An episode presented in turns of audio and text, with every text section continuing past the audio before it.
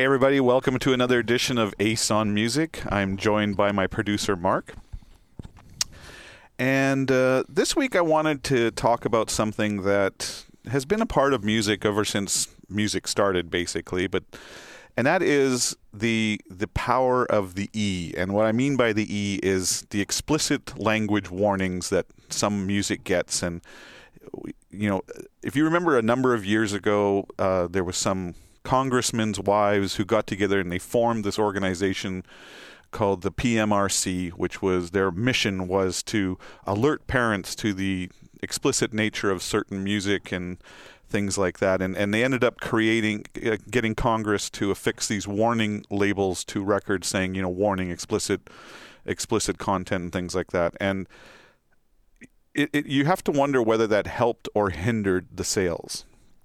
And so that's what we're going to be talking about a little bit today. I mean, the first the first thing I want to talk about as far as explicit music goes is what is considered explicit and what is considered offensive at any given moment in in the the history of mankind seems to to shift.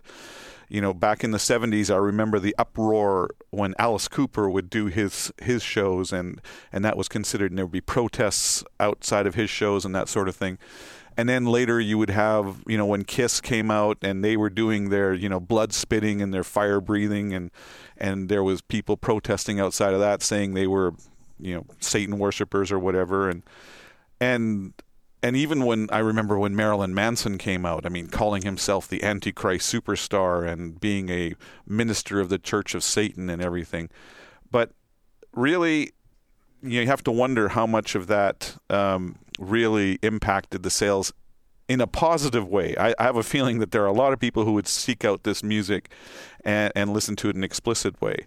So, what what do you think, Mark? How do you think that having warning labels attached to music has affected or hindered it? Well, you know, it, it, it's it's interesting. It certainly drew a lot of attention.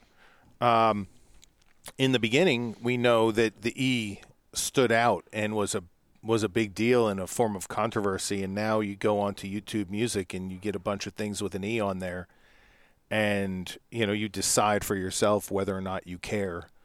Um, or I decide for my daughter whether or not I think she's old enough for that. Um, and I also can can tell you that that when songs like "Driver's License" came out, um, Ace, you familiar with driver's license? Absolutely. There you go. So, Only because of you, though.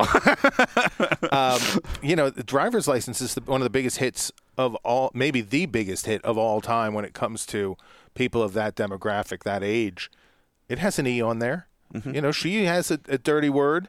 I don't think it's changed the world. I think, if anything, we've we've become less prudish because of the available content out there.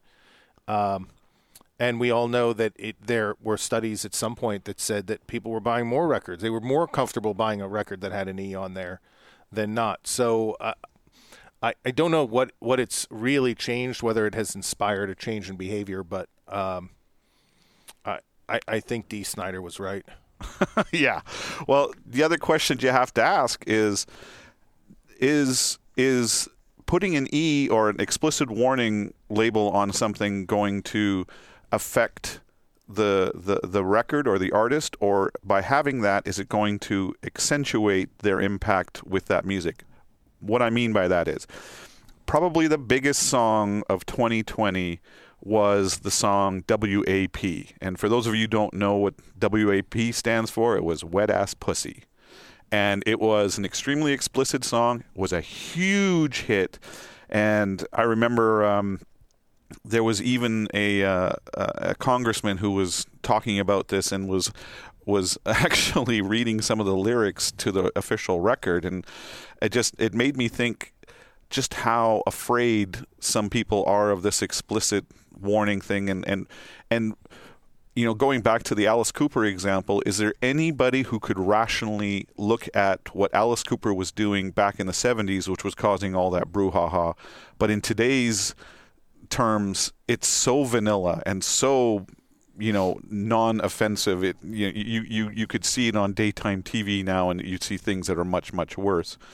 But the question more is do you think that uh, an album, say, like you mentioned, Dee Snider, and Dee Dee was was if you haven't seen his testimony in front of Congress, it was genius. The Dee is an extremely intelligent man, and what was funny is Twisted Sister, his band Twisted Sister, they've never recorded a song with an explicit lyric in it ever, and but they were being smacked with the same paintbrush that you know um, bands like Two Live Crew were being hit with, or NWA or things. And it, it just seemed but it, it it threw their sales into the stratosphere because people were attracted to that sort of thing. But when you when you look at a song like WAP do you think that w, a song like that is is being affected by uh, the fans or is it affecting the zeitgeist in a in a different direction I, you know, that is a, a complicated question. Uh, the, you know, it, I don't know where what what's driving what. I, I, think I think you're making two points, and the first one, which is Dee, um, it, it, was easy to stereotype that style of music, and to and to it wasn't just a brush that was thrown up in the air. It was it was a, a generality that it was so understood that the younger generation was not as good or as smart or as moral or as decent as the older generation. And that especially people who were had long hair and wore makeup and were a little bit out there nonconformist they must be more stupid. They must be alcoholic. They must be violent they must be brutal and and and and, and beating and domestic violence and this whole thing. And what Dee did which was fascinating and I don't know that he managed to destroy the stereotype but he certainly threw a big wrench into it was he showed up and he was intelligent, non-drug using, non-violent, not cursing, uh, and and he basically said, "Listen, you know, the, the E does not mean anything uh, when it comes to the person. It, it, may have something to do with the art, uh, of course." And he went and he created a very formal, thoughtful discussion as to, you know, what this E really stood for and that it was an artistic statement. And I think that was part of it. Now, the, the WAP is is is interesting because I mean it, it's not something you actually see on daytime TV. I no. mean it it pushed a you know it pushed a few buttons. And uh, I remember a, a number of people were trying to read the lyrics to it, and you know, hey, I mean, there are a lot of songs plain vanilla and not that you don't want to sit around reading the lyrics to. yeah, that's uh, so you know, yeah, you can single that out once again, like a generalization, and you can try to paint the people who are doing it a certain way, and you can try to say the kids, the kids these days.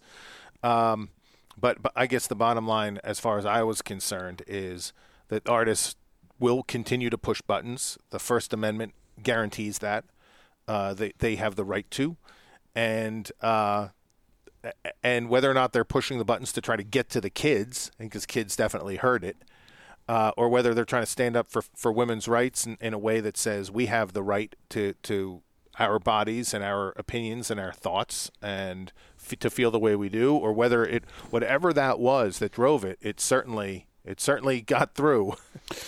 well, I think there's also the factor that of of the shock factor, you know, and and that is that people get shocked about something, but then as they're continue to be exposed to it for a certain amount of time, that shock value goes down. I mean, we the aforementioned Alice Cooper thing, or or the Kiss thing, or the the Marilyn Manson thing, and right now you have the the WAP thing, but you know when the next thing comes along, if we were to revisit this song in say ten years' time, people might look at us and say, "Well, what was the big deal?" You know, like well, that's a lot of a lot of when when I talk to my 11 year old nephew who's a big music fan about and I show him Alice Cooper or something like that and tell him about the controversy that surrounded it. He, he kind of looks at me and goes, "Why? Like what what was what was the problem here? Why were people so up about this?" Yeah, I'll tell you. You know, we go back to Ozzy and biting the head off a bat and of course, you know, I, am not I'm not going to throw out everything as being, you know, without without controversy or fact. I'm just saying, you know, this was the story. People did not line up to bite the heads off of bats. uh, we we you can find, you know, Jim Morrison diving off a building. People didn't line up to do that because Jim did, and and and WAP comes out and you know, whether it's you know attributed to kids, you know, in the younger generation or or or minority, whatever it is, it it turned out to be a piece of art that stood by itself. It people did not line up to do their own version of WAP. It, True. it it did not change fundamentally what the E stood for or what art stood for or open the floodgates to Im- immorality. It just it just was. Um, like so many billions of songs that have preceded it, it just is a, another song and it has its evolution and will make its own social change if it's uh, so lucky, and and then we move on. By the way, if it's to be believed, you know, Ozzy never intended to bite the head off of that bat. He explains that it was he thought it was a rubber bat that somebody had thrown on stage, and he did it for effect, and then realized when he chomped down that it was not a rubber bat. That's right, and, and that's why I wanted to be very careful there when I said, you know, not stories without controversy. Yes, there are many of the most heinous acts ever committed by artists that were actually not committed by those artists. yeah, um, you know, a lot of this is a show, and I've been on tours with artists that had their own form of shows, and you realize at the end that in fact it is theatrical, um, or in the case of Ozzy, maybe unintentional. Well, it can also be uh, uh, in order. It can be used as a tool to get into a mindset. I know that uh, the guys in Slipknot are guys I've known since before they uh, they put out their first record, and they have told me some stories about things that most people would freak most people out, but they would do it within their own organization because it would get them into the mindset to do the performances or the artwork that they do. Like for example, Shawn Crahan uh, told me once that. Um, they were on tour somewhere in America, I think it was, and they stopped at a truck stop to use the bathrooms and get food and things like that. And they found this dead bird in the parking lot, and one of them scooped it up into a mason jar that they had sitting around.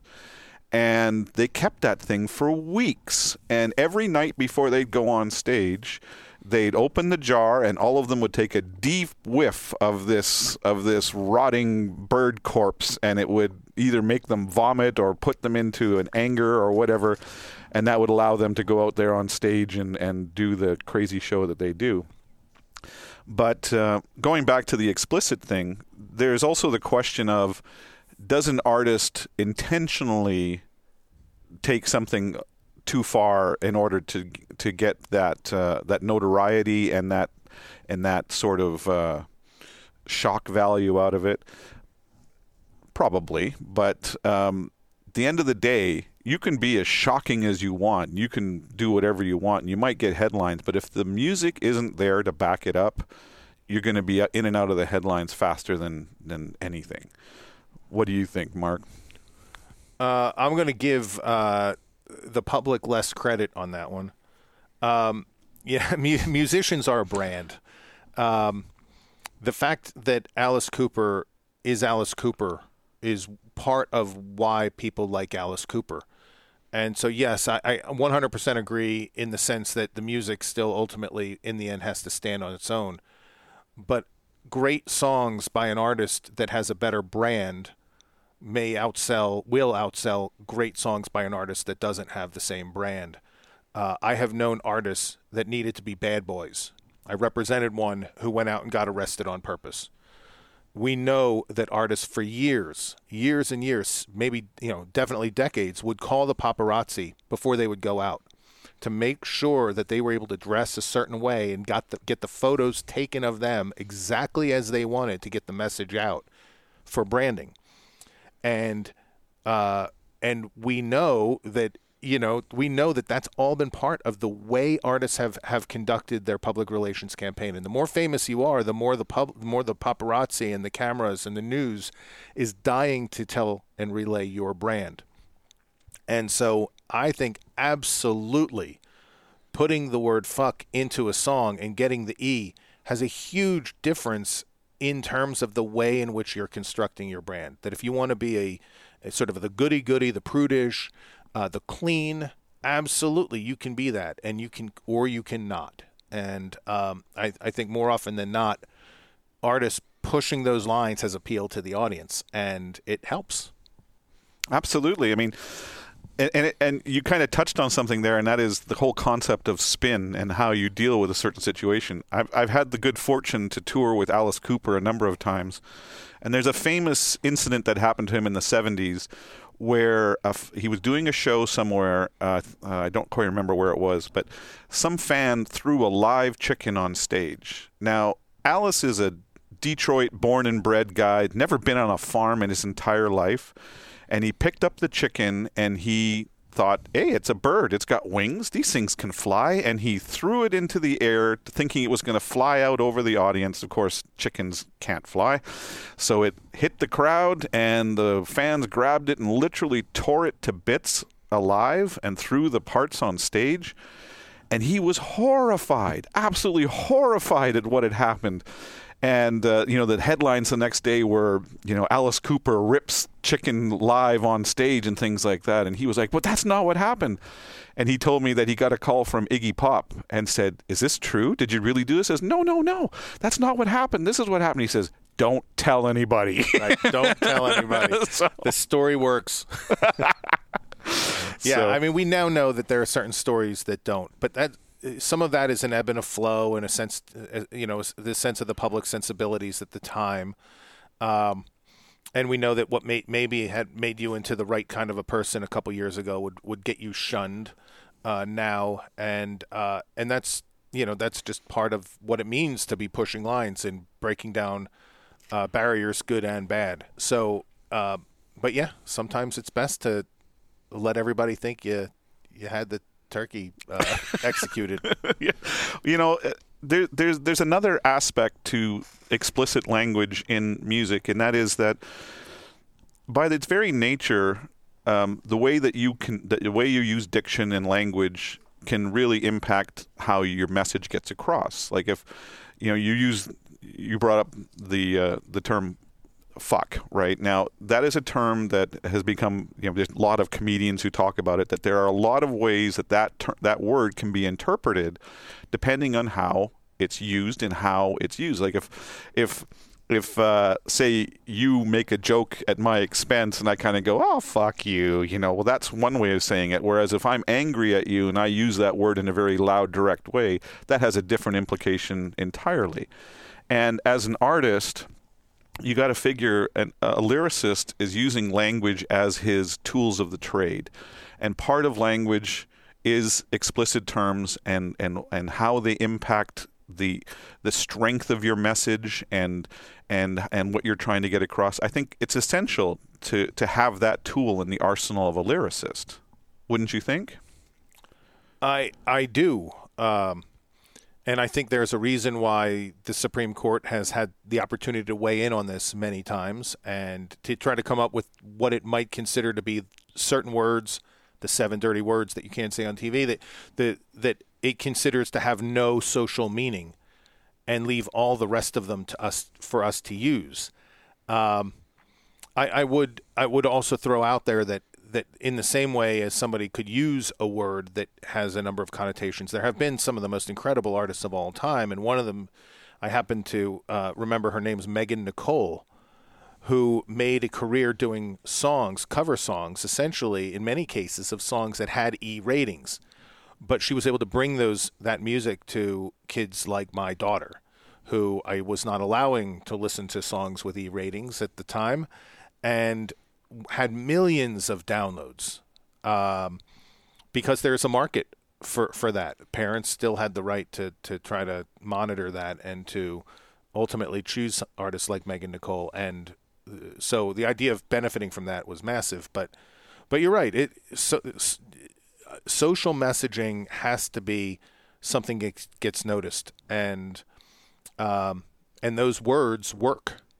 Mm-hmm. Um, and they get noticed and as a result it helps with the message whether you want to hear it or not hear it or whatever but it, they definitely get noticed and even to the to the fact that the the uh, the logo that the PMR, PMRC came up with that they put onto the records it's it's become a popular T-shirt that people wear with a big copy of that sticker on the front of it. You know, it's just it's just ridiculous. But uh, all right, well, I think that was an interesting discussion about explicit explicit lyrics. I want to thank Mark for participating in that, and want to thank all of you out there for your continued support of the show. I really appreciate that. We love hearing your feedback. You can always email us at acetalksmusic at gmail.com or leave comments below in either the Buzzsprout or the YouTube channel. We you know we read them all. And uh, you can also check us out on the patreon.com platform at patreon.com slash aceonmusic. That's where we host our after hours show. And uh, we hope to see you there next. So until next time, take care of yourself.